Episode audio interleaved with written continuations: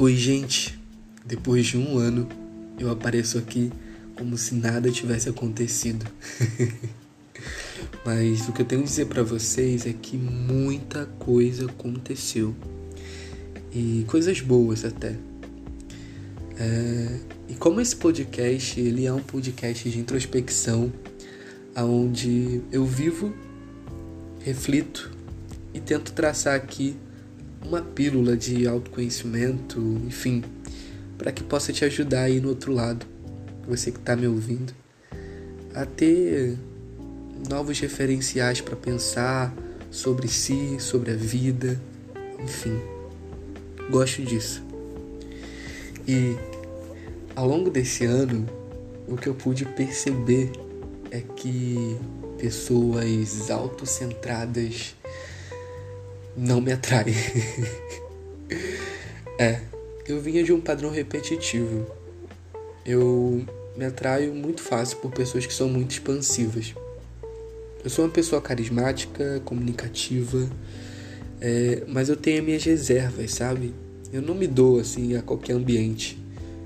Como bom taurino que sou, eu preciso construir ali um lugar seguro para poder mostrar quem eu sou mas sempre me atraí por pessoas que chegam e falam e acontecem num ambiente completamente novo. Isso me chama atenção, sabe? Mas isso é muito diferente de ser autocentrado, egoísta em algum ponto. E antes de tudo, eu quero que a gente entenda que ser autocentrado e ser egoísta em algum grau não é um problema. É muito importante que a gente haja dessa forma em algumas circunstâncias. Só que quando a gente está num cuidado com o outro, isso é um ponto, isso é um fio que não pode deixar desencapado. E é exatamente sobre um fio desencapado esse episódio. Gostei dessa expressão. Porque foi exatamente assim que a gente foi. que eu fui percebendo que a relação que eu tava indo não tava legal. Não, não era bacana, sabe? É. Eu conheci uma pessoa muito bonita. Muito bonita. Alta. E que chamava muita atenção onde ela ia. Então, se ela aparece no metrô, todo mundo no metrô vai olhar para ela. E eu achava aquilo muito legal, assim, muito bonito de se ver. E era contemplativo. eu gosto disso também. Acho que quando a gente reconhece a nossa beleza e expõe ela para o mundo, é como se fosse algo mágico mesmo, sabe? Encantador. E é importante. Essa pessoa, em algum período da vida dela, anterior ao, ao eu conhecê-la, vivenciou é, o com, completo oposto disso.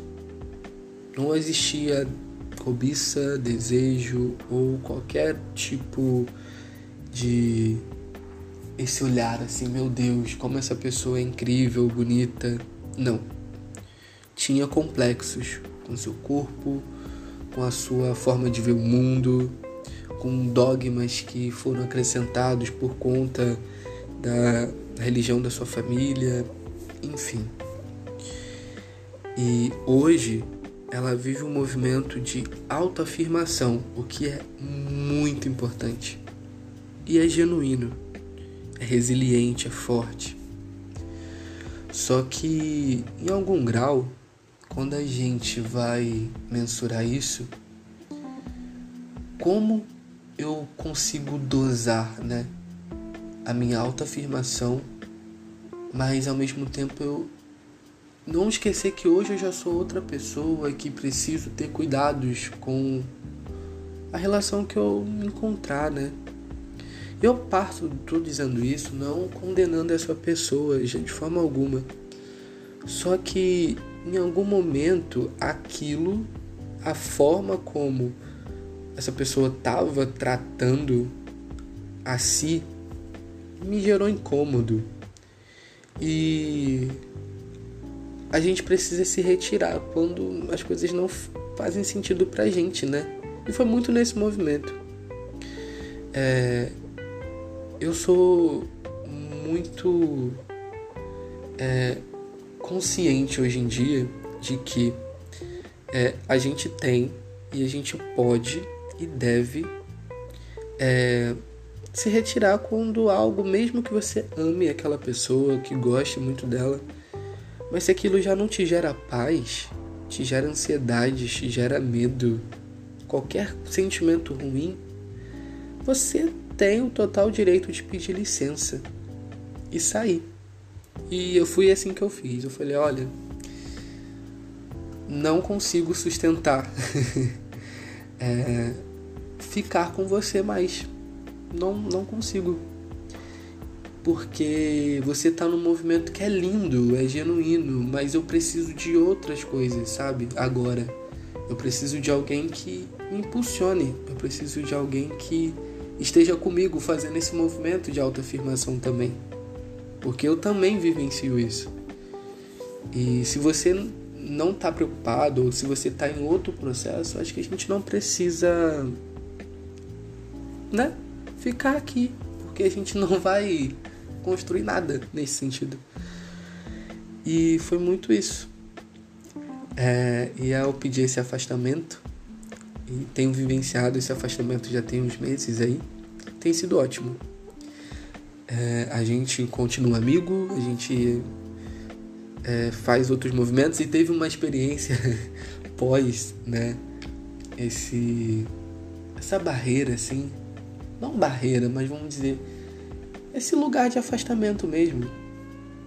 Que eu percebi, a gente se encontrou e eu percebi quanto ela era autocentrada. A gente estava em um determinado local e a gente se perdeu de vista e quando eu vi, ela tava tirando foto dela mesma.